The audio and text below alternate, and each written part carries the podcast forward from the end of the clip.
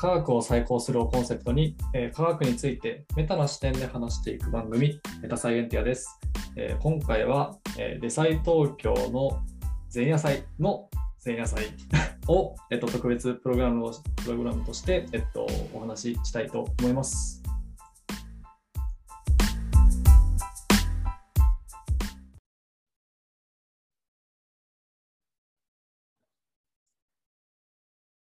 はい、えー、都内で IT コンサルタントをしている佐藤極です。えっと、昨日ですね、プロ IT 東京に参加して、すごい熱量で、あの、はい、その熱量冷めやらぬ状態でデザイ東京を挑もうと思ってます。都内で機械学習の研究を独立してやってます、高木と申します。えっと、ちょうど今日、あの、イースグローバル東京一緒に参加するチームの人と話してきて、なんかちょっといろいろアイデアが出てきたんで、あの、楽しみにしてます。はい。都内で研究者をしている浜田博明です。えー、ちょっと最近何があったか 思い出せないくらいちょっといろんなことに追われていますが、あの、実際東京できそうなので非常に楽しみにしてまして、あの皆さんのおかげでここまで来れたなとあの思っております。よろしくお願いします。よろしくお願いします。都内で大学院生が始まった八千です。おお、ついに ついにありがとうございます。ありがとうございます。もう授業が多くてバタバタです。ああ。授業、授業というか課題が、課題が結構重たいって感じですね。頑張ります。はい。はい。よろしくお願いします。はい。ということでですね、っと、まあ、浜田さん、まあ、とか、まあ、浜田さんをね、あの筆頭に、あの、こう発足、まあ、このメタサイエンティアでもですね、あの、2月ですね、あの、川北さんにあの参加いただいて、あの、デサイロンドンをご紹介いただいた。で、まあ、そこから、まあ、いろいろあって、あの、デサイ東京をやっていきましょうっていう話になりまして、本当に浜田さんですとか、高木さんの、まあ、皆さんのこう尽力のおかげでですね、えっと、来今週末、えっと、4月の15にプレイイベント、えっと、4月の16に、えっと、メインイベント。ということで、えっと、デサイ東京を開催する運びとなりました。はい、なので、まあ、今回はですね、まあ、お時間あのいただいて、あのまあ、デサイ東京とは、まあ、何なのかっていうのを、まあ、軽くあの紹介しながらですね、あのそのデサイ東京にこう寄せた思いみたいなところをこう浜田さんはじめ皆さんとお話ししていきたいなと思っております。ですね。よろしくお願いします。よろしくお願いします。あまりね、サイトとかには出てないようなね、思いとかがね。ああ、そうですね。うんうん、なかなかね、なんか全部は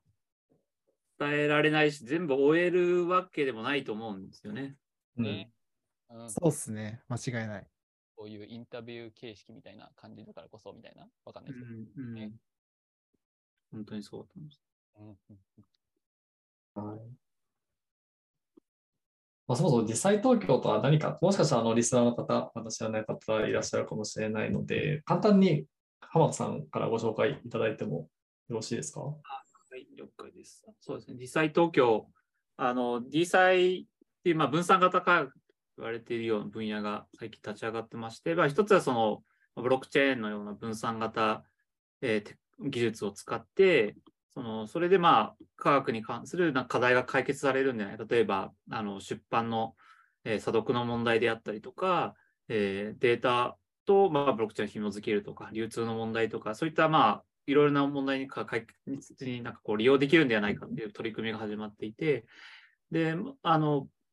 ちょうど、まあ、高木さんの話も最初ありましたけども、イースグローバルと、えー、東京っていうあのハッカソンがですね、そのイーサリアムっていう、まあ、巨大なあのブロックチェーンのあの組織があるんですけども、これやるっていうタイミングで、いろんな、実は、まあ、その分散型科学のあの実際に取り組んでる人たちが集まるので、まあ、そこの人たちと一緒にこう、まあ、分散型科学どういうものなのかっていうのを、あのまだまだその議論が始まったばっかりで、多分それぞれ課題があって、それをやってるんだけども、じゃあ科学っていう枠組みでくくるにはまだ多分あの早いっていう状況の中で、えーまあ、その実際にこうもう少し冷静に語り始めるこう準備をあのしたいということで、今回その D 祭東京っていうのを、あのまあ、イベントをこう企画する組織として立ち上げて、えーまあ、実際東京カンファレンス2023というのをちょっと一緒に皆さんとやっているという感じでございます。うん。ありがとうございます。結構そうですね、長い間、そのまあ、学術、まあ、大学もそうですし、こう研究力低下みたいな、そういう社社会課題といえばいいんですかね、なんかそういう課題もある中で、なんかそういったところを、まあ、皆さんこう、こう現場の人たちはやっぱり課題感としては持っていて、で、まあ、それをこう、まあ、今テクノロジーの時代ですし、あの、まあ、バズワード使っちゃいましたけど、Web3 とか、ブロックチェーン技術とかっていうところが、まあ、いろんなあの領域にこう応用されてきて、まあ、の POC されてきている中で、まあ、科学をまあさらに捉え直して、まあ、いろんな領域の専門家の人を集めて、ちょっと議論する場をを作ってみようみたいなところも、なんかあのモチベーションみたいなものがあるのかなと僕自身も思っています。うん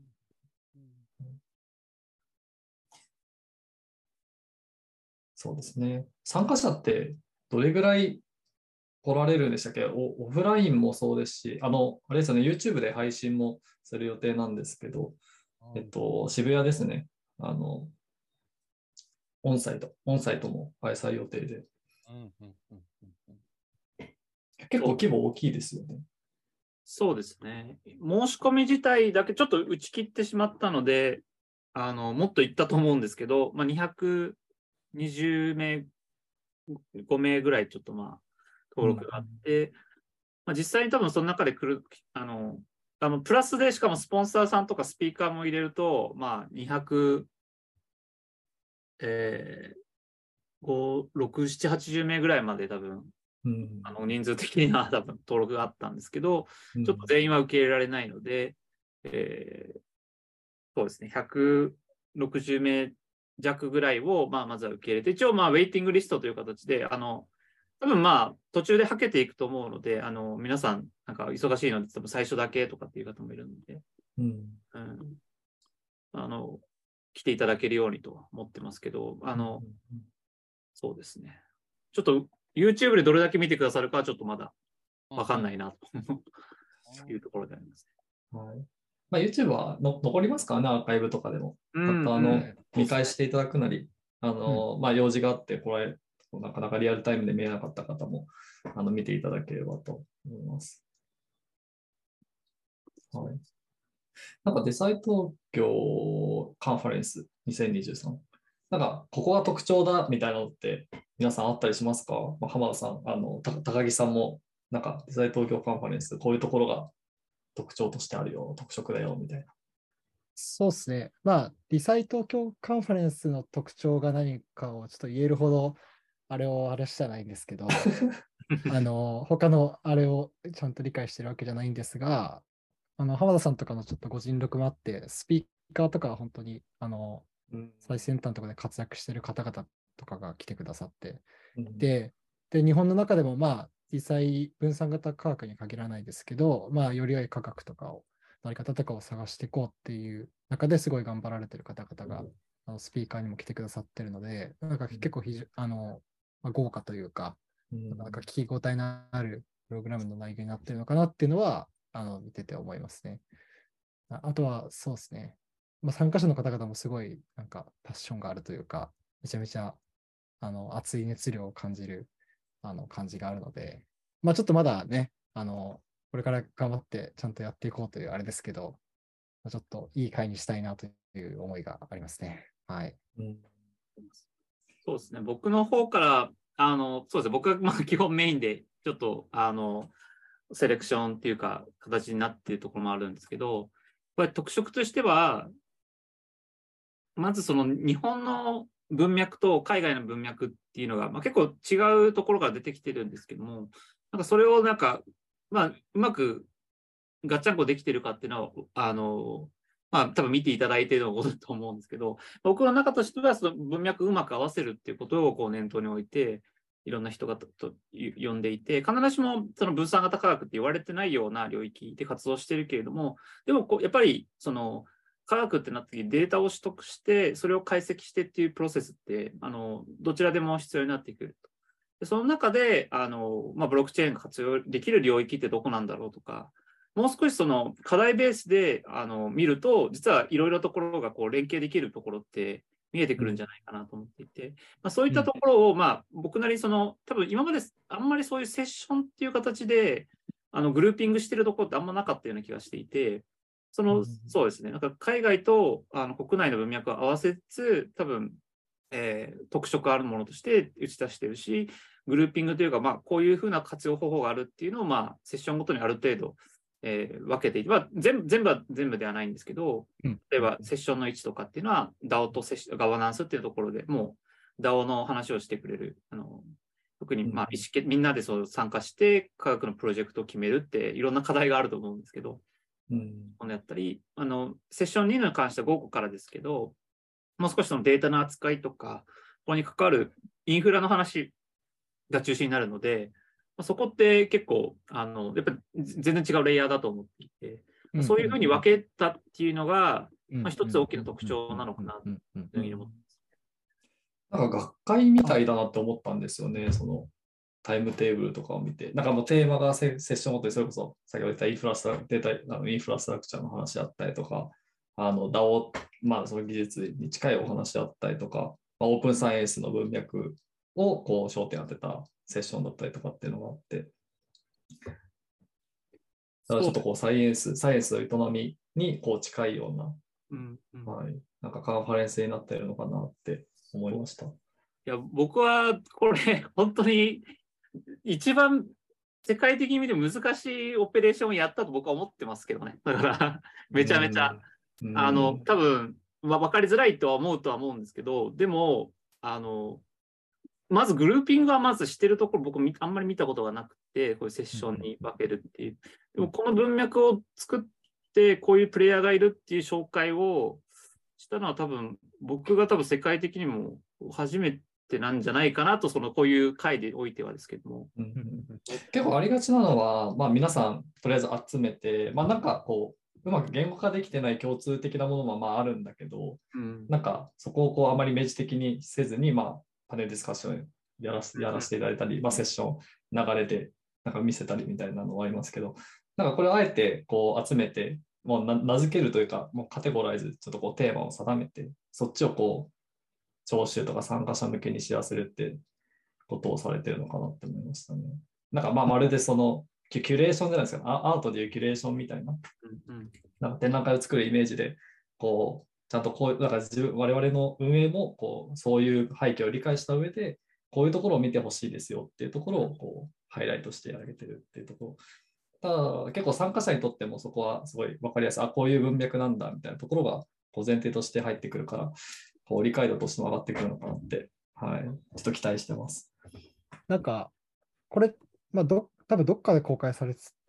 してくださってたと思いますけど、浜田さん結構その分散型科学の話とかするときとか、まあ、レイヤーの話とかあのされると思うんですけど、なんかそれが例えばここの分散型インフラの話っていうのは一つレイヤーだよみたいな話とかされてるとか思うんで、なんかその辺とかも合わせて見てみると、あ、こういうあれ、こういうプレイヤーたちがこういうあれなのかなっていうのがちょっとなんか、よりこう見えてくるのかなという感じがあの、あるなと、個人的にはこのプログラムとか見てて思いますね。なんか、どこかで公開になってたんでしたっけ？なんか結構いろんなところで言っているイメージはあるんですけど、スライドとかにあったあレ、レイヤーの話ですか？あ、レイヤーの話ですあ。なんかスクラップボックスで見たあ、そうですね。今、一応、あの、オープニングの中で、まあ、話そうと思うのと、まあ、多分オープニング前にもこうスライド公開しようかなと思っていて、ああ、いいっすね。で、あの、まさに今ね、高木さんがおっしゃっていただいたのと、レイヤーの話で、僕、その、いつも3つの話をしていて、うんうん。最近ちょっと変えたところがあって、一番そのお金のレイヤーっていうのを作ってたんですけどはい、そこをもう少しその、多分あの、組織、もう少しそのエコシステムのレイヤーとして分けた方がいいのかなと思っていて、なんか目的に応じてお金って出すと思っていて、例えば。税金とか公共財、そうですね、公共的なお金っていうのはやっぱ大学とかに流れやすいし、プライベートなものってその、おお金持ちの人がこうある目的を持って出してるっていう。でなので、そのいろんな目的ごとにそういう組織がたくさんあるっていうのが、一つ分散性みたいなものの一つのレイヤーになるのかなっていうふうに。あのはいはいはいはいはいはいはいはいはいはい。でもう一個がそのデータとか、その、えーそうですね、人に紐づいある、個人に紐データを紐づけるみたいな話って、あのまさにまあ分散型データ管理って、まあ、実は分散型科学っていう言葉が出る前から結構やられてる方っていらっしゃっていて、まあ、そこってそのインフラのあの ID も含めてですけど、インフラのレイヤーともまさにあって、で最後はその人とを意思決定するっていう、まあ、ガバナンスっていうふうに言ってますけども、人のレイヤーで人と協調してやっていくためにはどうすればいいかっていう、まあ、こういうふうにまあ分散性っていうのをなんか3つに分けて、えー考えると分散型科学ってこういうまあレイヤーがあるんじゃないかって、まあある程度理解できしやすいんじゃないかなと。はいはいはいはいはい。なんか今、浜田さんがおっしゃってたの、ちょっと、あの、付け加えるとというか、あの、まあ個人的にもその大事だなと思ってるのが、その今ちょっと、あその必ずしもこう、例えば分散型技術とかを昔から使ってたわけじゃなくても、結局、その、コンセプトとしては似たことやってた方々っているんだよねって話があるとうん。あったと思うんですけど、なんかそういうのがやっぱ、今回その、日本の文脈とっていう話もあったと思いますけど、結構重要なのかなと思ってまして、まあ、やっぱこういう話とかが出てくると、あちょっとでも僕たちは企業でやってるからとか、NPO でやってるからっていうのは結構、あの、ある、あ、なんか聞くというか聞くんですけど、多分もうちょっとその思想のレベルとか、それこそレイヤーとか文脈とか考えると、あの、もっと多分、実は同じようなことを違う形でやってたっていうのが多分いっぱいある気がするので、なんかこの回とかがなんかそういう、あ、ここって自分はこの文脈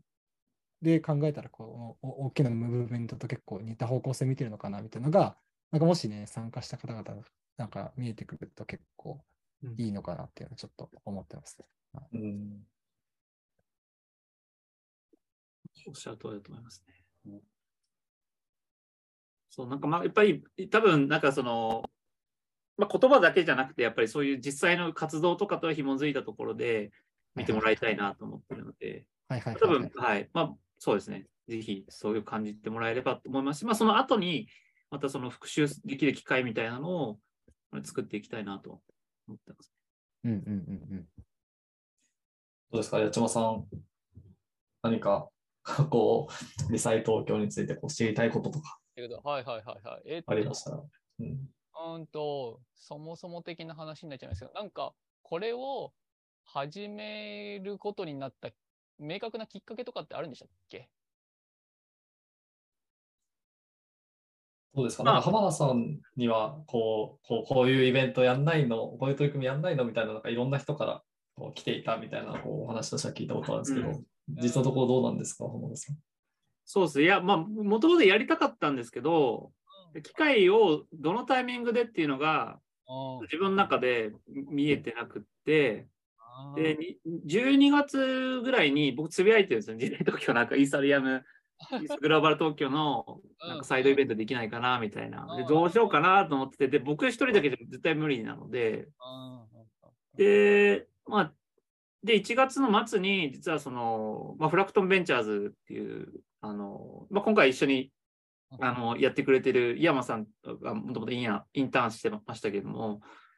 この方とちょっとお話をしてて、まあ、イベントやりたいんだけど、どうすればいいですかね？みたいな 話をして、まあ、なんかとりあえずなんかいろいろ話持ってったらどう？みたいな感じで言われたときに、まあ、まあ、もともと川北さんにもちょっとあの話聞きたいと思っていたので、そのた終わ多分それが1月28とかで、イベントで。で、それ聞いて、なんかこう、みんななんか乗り気になってきたから、もしかしたらいけるかもしれないと思って、だから川北さんがまあ僕にとってはその一番なんていうんですかね、そのまあここのまあね、高木さんもですけども、佐藤さんも、秋山さんもそうですけど、なんかこうややりましょう。あの僕記憶して覚えてるのは、2人とあと井山さんのやりましょうと言ったんで、だこまああの、まあ僕一人じゃちょっとできないけど、まあ彼やる、やりたいって言うんだったら、あの、なんかできるかもしれんと思って、まあとりあえずちょっと頑張ってみるかおお、おという経緯ですね。いいですね。で、実際ね、あの、これだけ人数も集まってということで、すごくなんか、いい感じに温度感を取られたんじゃないかなっていう気もしますね。うんなので、タイミングは良かったような。いやー、まあ、これ2ヶ月で、うんやったいや、うん、まあなんかいろいろ、そうですね。なんか、あの、いや、協賛もいっぱい取りましたよ。いろんな人にサポートいただいて、そうですそうそうね、あの、クラウドファンディングも、高木さん、ここがすごい、高木さんの力だと思うんですけど、ーあ、いやいやいやクラウドファンディングも、ですね。いやいやいやいや、いや本当にいろんな今回、うん。なんかやってみてめっちゃ思ったのは、こうやっぱ浜田さんが去年のところからこう、あの地道にというか継続してちゃんと発信し続けてきたとか、言い続けてきたというのが、やっぱりこう、あ、ここにこういう形で出てくるんだなっていうのを僕はしてやっててすごい思ったというか、まあ。なんか最近そういう、やっぱ地道にこう活動してた人たちが、やっぱこう、あ、がやっぱそういう、なんか、まあちょっとこれからまだ成功させましょうって感じですけど、あとまだ何日かあるんで、なんかこういう、そう、大きいあの流れになるかもしれないっていうきっかけを、あの、もらえるんだなっていうのはすごい見てて思ったんで、なんかそれとか見てて、ああって思いましたね、僕はうんうんうんうんうんねもう、日本じゃ浜田さんみたいな空気をね、うまく、こう、情報発信して作れてたっていうところありますしね。で、クラウドファンディングも最速でしたっけ？そうですね。アカデミストさそうっすねん史上。6時間弱とかでしたっけ？ねそうですね。すごい速さで。いやー、本当にありがたかったですよね。ない。やっぱなんかそ、うん。あ、どうぞどうぞ。いやいや、ないです。ないです。ああ、いやあなんかそそこでそういうこう、皆さんがこう、支援するよって言ってくださったとか、なんかそういう、あディサイ東京ってもあに対するなんか期待じゃないですけど、みたいなのをあれしてくださったっていうのは、まあそれこそさっきちょっと言ったの、またつながりますけど、なんかそういう、こうやっぱ潜在的にあの期待しているところというか、まあ人それぞれ何をどういう意味で期待してるかっていうのは違うと思うんですけど、あの違う形でやっぱそれぞれ思ってたこととか、まあ、やろうとしてることとか、まあ、実際にやってる方とかがいて、あなんかそれがつなげられる文脈がこれなのかなっていう、なんかそういうなんか意図をあの見てるみたいなところはあったりしたのかなと思ってるんですよね。だからなんかそういう意味で、こうやっぱつながっていくポテンシャルとか、これがもっともっとその大きなあの研究システムを良くしていこうっていう大きなムーブメントにつながっていく一個一個が、あの、決起になる可能性をがあるのじゃないかなというのは、個人的にちょっとあの見ててすごい、うんあの期待してるというか、思ってるところって感じですね。うん、なんかそれの一つの現れだったんじゃないかなって思ってます。そうですね。なんかやっぱりやっていく中ですごいいろいろ見えたことがあったんですよね。なんか今回そのスポンサーのところで中外製薬さんとか製薬会社の人が入って、まあ、あのこれはこれは山さんがすごい頑張ってくださったんですけど、つながってたりして、で、なんか、あ、そんな結構中外製薬 めちゃめちゃ今調子いいらしいんですけど、なんかこのでかい会社入るんだみたいなのって多分あの見た人多分思うところもあって、で、彼だとまあ、あの、まあそうですね、う何かここ、志をというか、こういう方向で、まあちょっとどこまで話せばいいのか分かんないところがあるんですけど、あの、なんか共有できるところがあるなっていうのが、あの、持ってくださったので、そこってまあ僕にとってはすごく一つ大きな、あの、驚きだでしたし、他にもまあ、あの、支援してくださった、今までちょっと付き合いがあったけれども、まあ、大きくできたっていうのは、あの、なんか、あ、こういうことやろうとしてたんだっていうのが逆に分かったっていう人もいますし、うん、なんかそういう人がこうどんどんどんどん今来てる状態で、なんかちょっともう僕だけでは無理、無理な、もう、フェーズに、もうすでに来つつあって、なんか結構いろいろまた連携、これから広がりそうだなっていう感じは。うん。うんそうっすね。それこそ、あアカデミストさんとかも、あの、今回、あの、あくまでも、あの、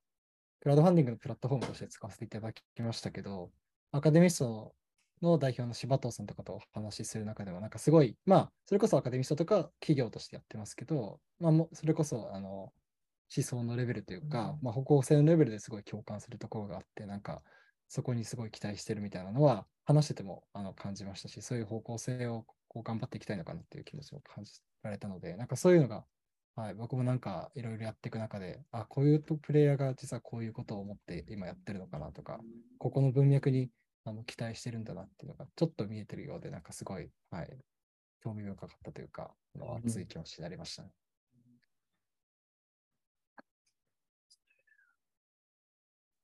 はい。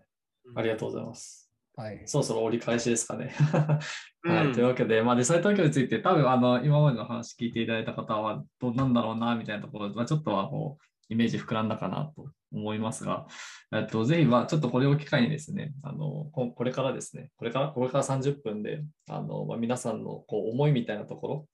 あのこれは、まあ八島さんも含めですけれども、こう デサイ東京にこう寄せる思いみたいなところをこう一人ずつお聞きできたらいいのかなと思っています。はい。うんうん。どうですか？なんか皆さん、こう、まあ、いろんな思いはあると思うんですよね。あの、いろんな、この自分のバックグラウンドもそうだし、まあ、あの、こう、協賛してくれる方や、こう、参加してくれる方、あの、これまで、こう、協賛してくださった方とかも含めて、あの、すごい、まあ、いろんな文脈があると思うんですけど、なんかどういうところをこう一番こう大事にしているというか、なんかどういう思いがあるのかっていうところを、まあ、いろいろあると思うんですけど、特にこれだみたいなところを教えていただきたいなと思ってます。了解です。誰から行くか指名してください。じゃ僕あ、高木さん。ます。あ、承知いたしました。そ うですね。僕はですね、まあ、えっと、これ何回か言った、言ったのかな。結構いろんなところで言ってるんですけど、分散型科学は、その分散的なガバナンスとかに支えられたというか、まあ、分散的な技術とかを使って、なんかより良い研究システムをかんあの目指していく運動だと思ってるんですよね。うんで、個人的には、なんかその、この、この運動が盛り上がることで、なんかより良い研究を、システムを目指していく運動全体が盛り上がっていくということに、なんかすごい期待している部分があります。一番期待しているところがあります。でさっき、それこそ浜田さんがおっしゃったみたいな、で、なんか、そうですね。で、それは、まあ、必ずしも例えば一個一個のテクノあの方法が、まあ、分散的な技術を用いていようがいまいが、あの、全体としてそういうことを目指している人たちが盛り上がっていくのがいいんじゃないかなと思ってます。で、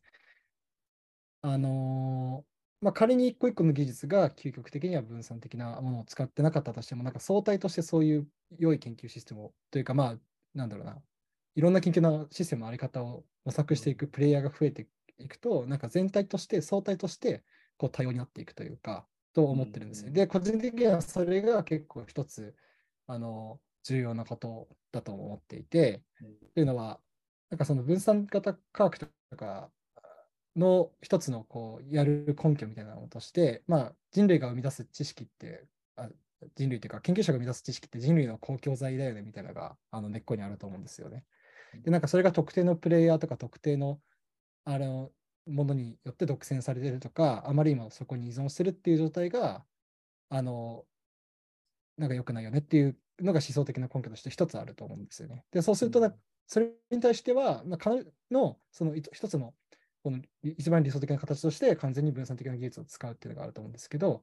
まあ、そうじゃなくても、そのいろんなプレイヤーが出てきて、いろんなプレイヤーによってその科学が支えられていくっていうこととか、いろんな科学のあり方を模索していくっていうのは、まあ、その当初達成したかった、それを達成する上では結構あの重要になってくるという思ういうか、と思ってるんですよ。なんで、そういうのが盛り上がっていくといいなと思ってます。で、ちょっと長くなるんで、あの長いなと思ったらと途中で突っ込んでもらえると思うんですけど、お話しちゃってください。で、なんかここれは、これは、あのそのちょっと前にも、このメタサイエンティアでも扱いましたけど、あのマイケル・ニールセンのメタサイエンス・アントレプレナーの話とかあるじゃないですか、あったじゃないですか。なんか一応復習みたいにあの言うと、まあそのより良い研究システムというか、研究の今のあり方っていうのをこう大きくスケールするような形で変えていくような、まあ一般的にアウトサイダーというか、既存のシステムのアウトサイダーのプレイヤーのことを、まあそういうふうに呼んでるんですけど、まあそういうのが増えていくといいよねっていうのを、まあ彼は言ってるんですよね。で、えっと、個人的に今回の運動が、運動っていうか、そうデザインみたいなのに期待してるところとかは結構一つ、あの、このまさにマイケル・ニールセンが、あの、アビジョン・オブ・メタ・サイエンスのブログの中で言ってることが結構その関連する部分あると思ってて、でまず彼らが一つ言ってるのは、まあ、そもそも彼らはデザインスペースをソーシャルプロセスインサイエンスって言ってますけど、あの研究のまあ文化、研究をどういうふうに実践するかっていう探索空間がめちゃめちゃ広いとして、その中で僕たち現在の人類って、なんかそのすごい部分、一部分しかまだまだ探索してないよねっていうのがまず根底にあるっていうふうに言ってるんですよね。で、これは例えばさっき言ってた、あのさっき冒頭であった、例えば出版の問題とか、まあ、その今の大学のあり方とか大学院っていうのって、まあ、あくまでもこう歴史的な制約というか、まあそ、その歴史の中で良いと思って生まれてきたものたちの結果だと思うんですよね。でも、例えば、あのこれ前ちょっと話したかもしれないですけど、まあ、あそうですね、独立研究のところでちょっと話しましたけど、まあ、研究の歴史っていうのはもう紀元前ぐらいからあるとして、例えば大学院とかが始まったのって、もう1900何何十年とかそのぐらいからなわけですよね。で、今は例えばその論文が出たら商業出版社とかの雑誌に掲載するというのが当たり前ですけど、それだって始まったのが1950年ぐらいなわけですよ。あのメジャーになったのが。で考えるともう僕たちの実践、僕たちにとってすごい当たり前だと思ってる科学のあり方ってめちゃめちゃ最近のもの始まったに過ぎないものだし、それもなんかその時あの最適だったとか、まあ、その時のこういろんな偶然とかが重なって出来上がってるシステムだったりするわけですよね。なんで多分もっともっとなんかいろんなあり方とか試していけるし、もっともっとこういろんな実践とかをやっていける余地があると、まあ、個人的にもすごい思うんですよ。で、そういうプレイヤーとかがじゃあ増えていく。なので、そういうより良いもの、研究システムとか、より多様な研究システムをか作っていこうってなったときには、そういうのを試して、そもそも試していくプレイヤーが増えるとか、試していく土壌がなんか作られていくってことが重要だと思うんですよ。で、多分あのマイケル・ニールセンも多分そういうことを思っと、カンジュンさんも多分そういうことを思っていると思うんですね。で、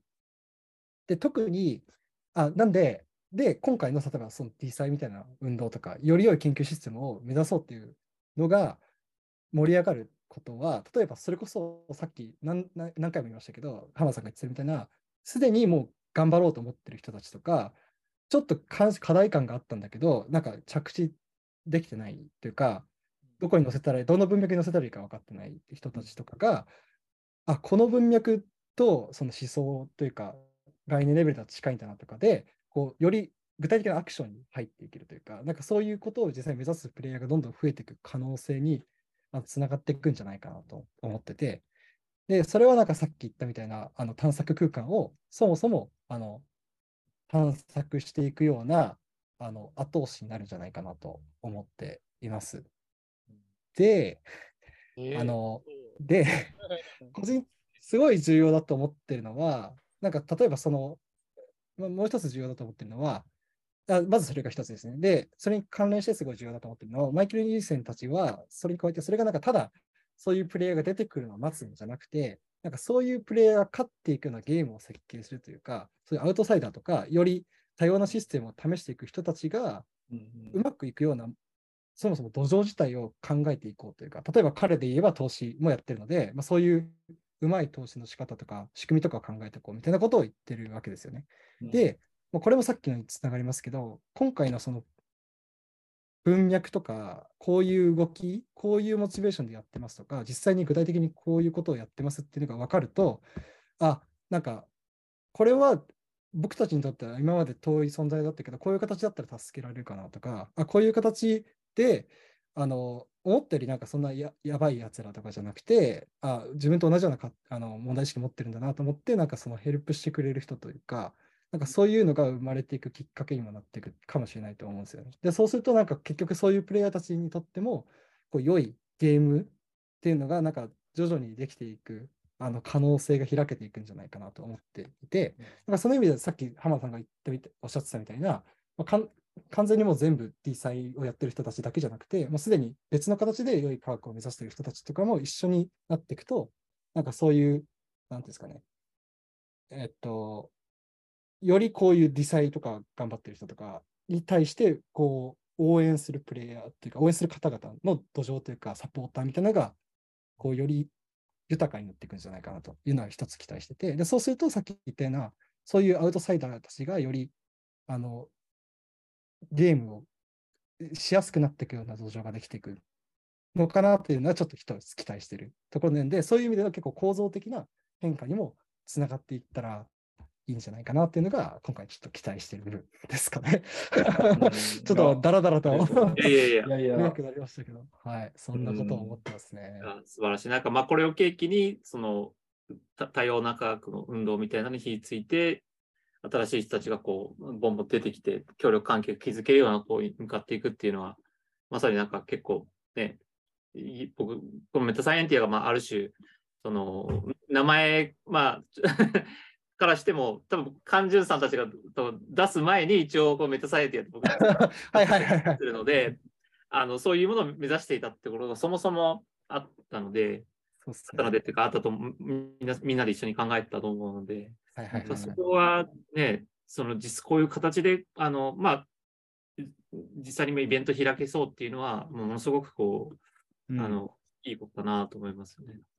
思いますね。すいません、ちょっと説明力がなくて、だらだらいやいやあの、やなんか、そういうその一つ一つのロジックみたいなのが、やっぱり、はいその普段、例えばイベントのやってる時見えないから、はいはいはいはい。この、このファイルここに置いといて そういう話ばっか確かに。これやっといてくださいいな。やってやっといてって、なんか、あの、なんだっけ、えーあの紙コップとか買っといて、そう、ゴミ袋ちょっと買いま紙し袋とか。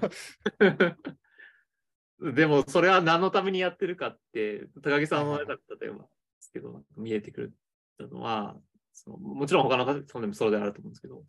うん、なんか聞いてて、僕はすごく、ジーンとね、やっぱ車、あうん、まあ、ちょっとそんな感じですね。ちょっとすいません。だらだら。いやいや、ありがとうございます。いや、なんか本当に、いや、納得、納得というか、僕もまあ確かになんかそういう思いあったなと思って、うん僕の中でも。その、なんでしょうね、その、なんだろう、その土壌って言ってましたけど、そのなんかいろんなプレイヤー、それこそ今のあの研究者の人とかサイエンスに携わる人以外のそのアウトサイダーの人も巻き込んで、なんかみんなで、あまりこう属性、なんかそれインサイダーなのかアウトサイダーなのか関係なく、みんなでこう同じ方向、まあいろいろ議論して同じ方向、なんか全体としてこう同じ方向を向いてるみたいな、なんかそういうこう場所を作るみたいなとこうんうろ、すごい、あの、なんだろう、いい場所だなと思って、はい、実際東京すごい期待してます。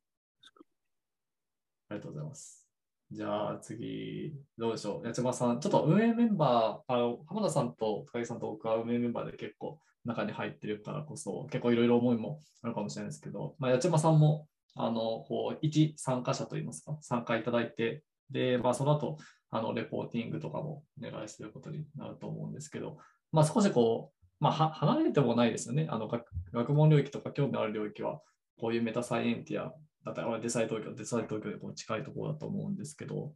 なんかこう、期待してることとか、なんか、八幡さんの中でこういう思いがあって、こう、デサイ東京参加してみたいとか、もしあれば、お願いしたいですと、。ポジション的にも、あの、あれなんで、まあちょっと、なかなか、うん、なんて言ったらいいかな。えっ、とですね、まあちょっと自分のその元々の、元々というか、あの、まあ専門にしようとしている分野のところから話を始めると、うんあの、要は、あの、データを使って、あの、科学の状況を見るとか、あるいは科学がどういうふうに、どういうふうな仕組みで発展しているのかを、あの、知るみたいな。まあ、あの、すごく表面的なところではあるんですけども、そう、そうやって、なるべく科学を俯瞰してみるみたいな、そういう分野なんですよね、定量的に。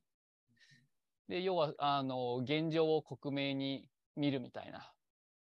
そういう分野なんですけれども。まあ、これって、あの、もともと自分がそういう性格だっていうのもあって、すごく観察者としての、あの、人間性みたいなところが、もともと自分にあるんですよね。で、そうそう。で、あの、この D 祭についても、あの、正直、ね、あの、これまでのその中央、かなり中央集権寄りのね、科学であったものが、こう、ガラッと変わるような、そういう瞬間を、あの、目にしてるんじゃないかって、要は今後一体どうなっちゃうんだろうっていうところですごく、あの、観察者的な意味で興味深いというか、うんうん。だし、あの、ちょっとお仕事いただいて、レポートっていう形で、まあ、その観察者として、あの、うまく、あの、そういう状況を残していけたらいいなっていうふうには思ってますね。ありがとうございます。確かにあの、こう未来があんまりこう見えづらいみたいなところはありますよね。まあなんか、直近僕たちは、その、もうまずはカンファレンスを成功させなきゃいけないからこそ、あのあんまりこう遠いところはこう見えてないっていうのはもちろんあるのかもしれないんですけど、まあ、でも本当にこう、もう浜田さんとかの皆さんがこう集めて、集めていただいた、こう、なんでしょう、同じようなこうこう気持ちを持って、こう、携わっていただけるスピーカーの方とか、あのスポンサーの方とかをこう一堂に会して、まあ、こう議論があって、で、まあ、この先、じゃあ、まあ、我々のコミュニティもそうだし、なんかサイエンス全体、アカデミア全体がこうどうなっていくのか、みたいなところも、確かになんか見えないところはあるなと思いながら、なんかこのデサイ東京がね、何か一つのこうきっかけになったらいいなとも思いますよね。ワクワクドキドキですね。うんこう言っていただい、いいあの、八島さんがね、思ってるのはすごい、なんか楽し楽し楽しみです。なんかぜひ楽しんでほしい。ありがとうございます。うん。もういっぱい観察して、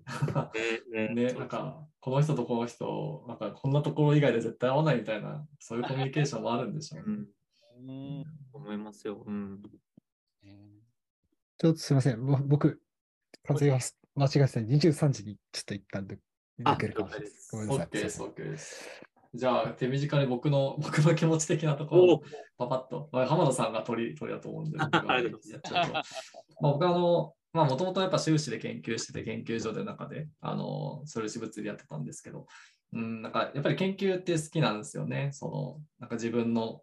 すごい興味あることを、まあ、いろんな人、まあ、人とこうコラボレーションしながらこう突き進めて知っていく、これまでこう誰も知らなかったことを知っていくみたいな営みはすごい好きで。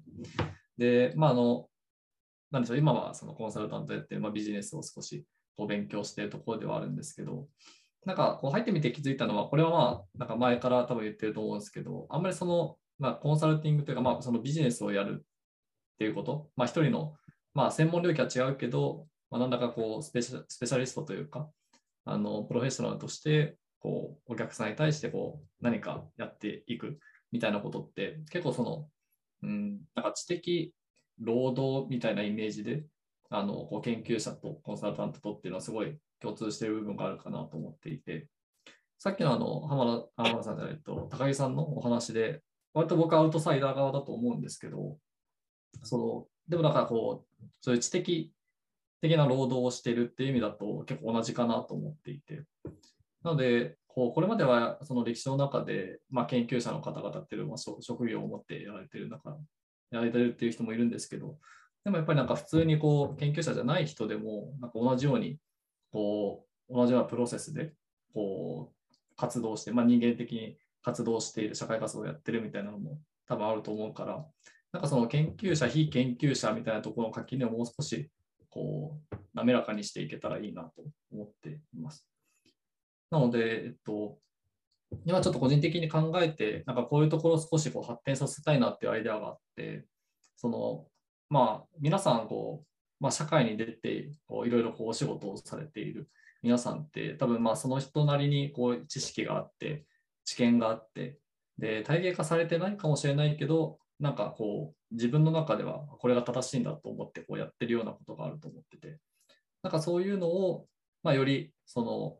体系立ててこう整理するっていうのもそうだし、なんかそれをこう、よりこういろんなその組織とか会社とかの垣根を関係なく、なんか皆さんコラボレーションすることで、なんか世界全体がこううまく、なんかいい方向に流れたらいいなと思っていたりします。だから、まあ、そのデザイン東京に今期待しているのは、あの、まあ、その研究の営みをこう変えるっていうところも、変えると、まあ、新たな、こう、なんか大体、まあ、オルタナを提供提なんか提言するみたいな、そういうのもありますけど、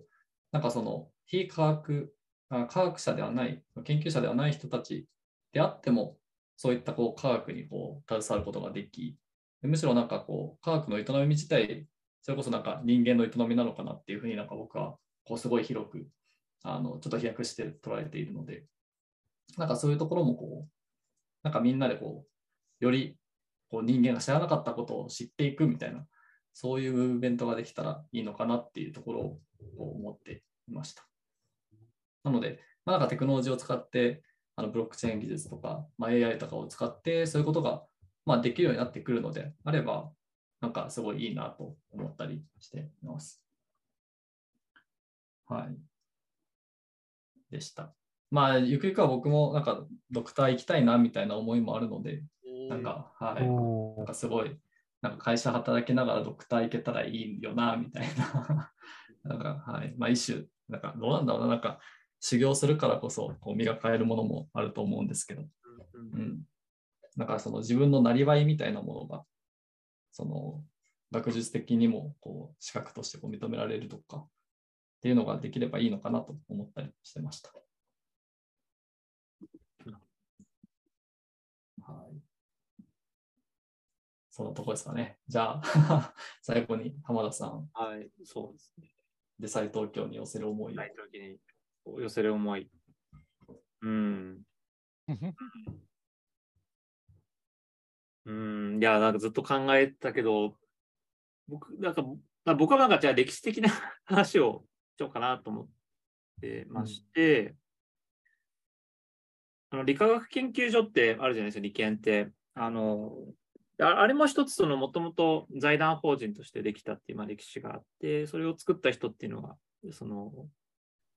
えー止血剤をこう生成した、高峰長吉と、まあ、知ってる人もいると思うんですけど、その渋沢栄一がまあ協力し合って、その寄付を集めて作ったみたいな経緯があって、そこにそのいろんな、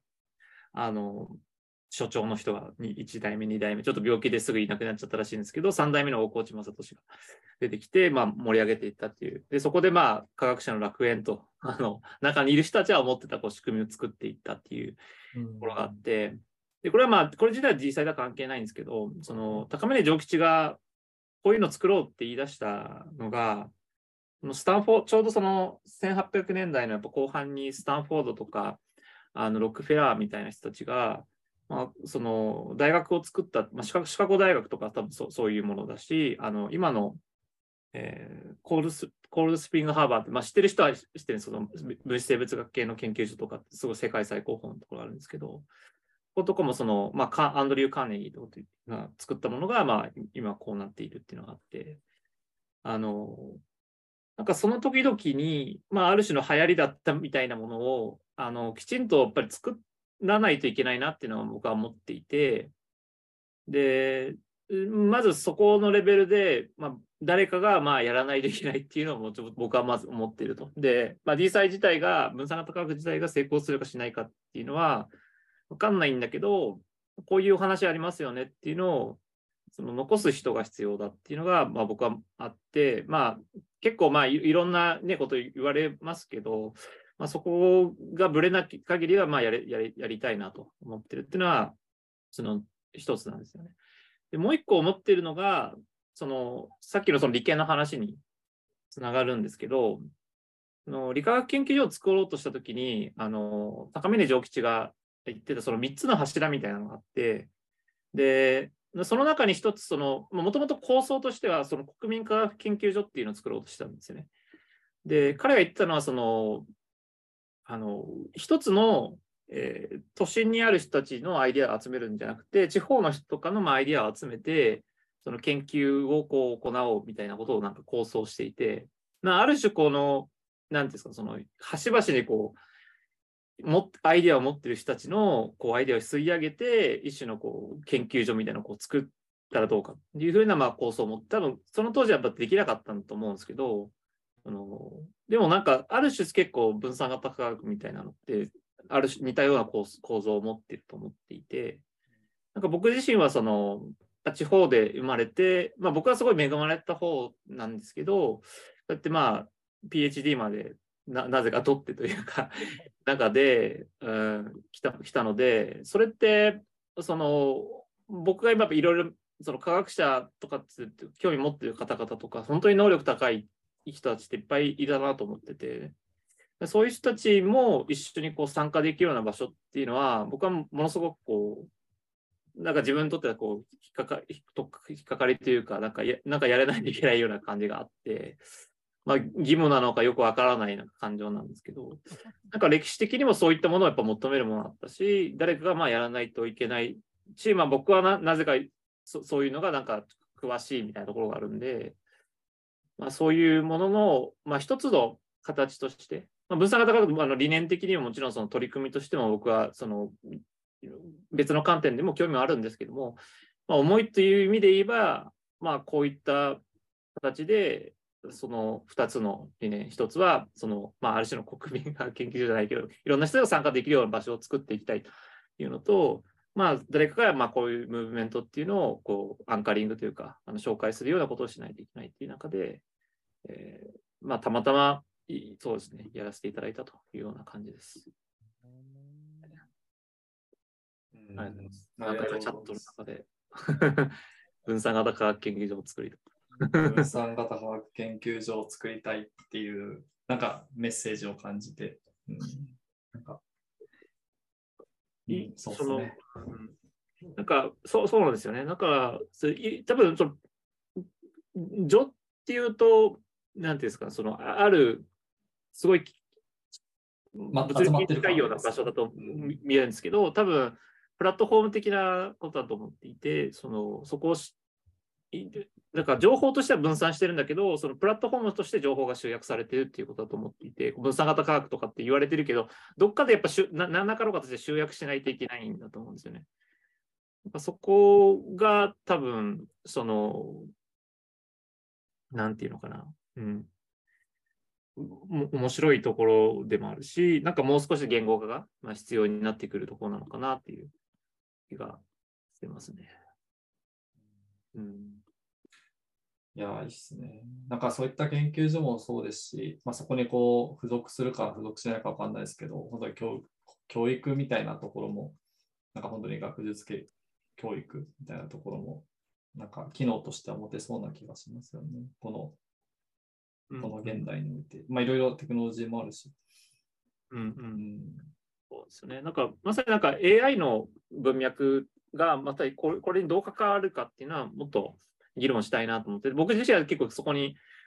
あの、アイディアもああるというか、うん。考えてることもあって、ねそこをなんか、まあ実際、なんか Web3 とかってもう終わりしようみたいな 感じ、雰囲気を感じますけど、いや、そそんなこともない気がするって。うん。まさになんかあの、えっと、サマールトマン、そのオープン AI のやってる人とかも、ブロックチェーン使ってどうこうみたいな話もちょっとあったりするんで、うんそういう話もできたらなと。うん、ぜひやりましょう。いや、なんか、うん、ちょっと僕もなんか目標が今一つ、いや、今こう見えたのかな、なんか見えた気がしてますね。うんいや、なんかまじマジで突拍子もないですけど、それこそ、あの、まあ、いろんな文脈あって、僕はなんかそれをこう、ピックアップすることもあんまりできないですけど、普通になんか感覚的に、そういうなんか分散型科学、分散型のこう科学的なこう研究をしている、研究ができるプラットフォームなのか、なんかそういうものと、あとなんか研究機関としての一面もあるし、なんかこう教育機関としての一面もあるような、うんなんかそういったこう機関なのか、なんかこう本当にこう分散型で誰が所属してるかもわかんない団体なのか、なんか何がこうあるべきかわかんないですけど、なんかそういう試みができたらいいのかな。ちょっと今、こう一個、漠然とした目標としてできましたね。じゃあ、ね、分散型の博士課程に行っていただくということで。僕の博士号が分散されてるんで。冗談です。はい。ですね。ありがとうございます。はい、いい時間になってきましたね。じゃあ、ちょっとそろそろ高木さんもそろそろということなので、なんか最後にちょっと、あの誰か締め締めていただければと思いますが、高木さん。え、いや、ぜひ浜田さん。あはい、浜田さん。はい、お疲れ様ですありがとうごリざいます。サイ東京、リサイ東京、こう、まあ、参加される方も参加されない方もいると思うんですけど、ぜひあの皆さん向けにメッセージお願いします。はい、ありがとうございます。あの、皆さんのおかげもありまして、いろんな方々のおかげで、まあ、ここまで D サイ東京開催と、まあ、本当に、あの、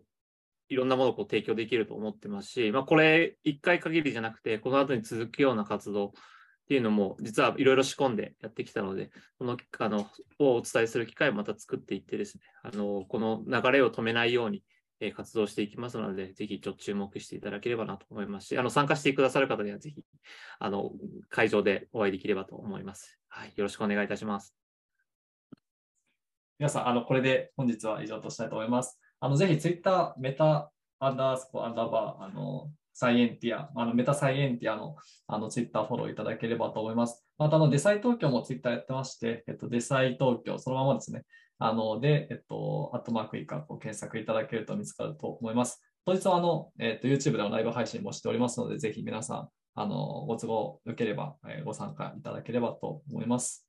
はい。ではまた次回も、えっと、ぜひ聞いていただければと思います。どうも本日は。ありがとうございましたありがとうございました。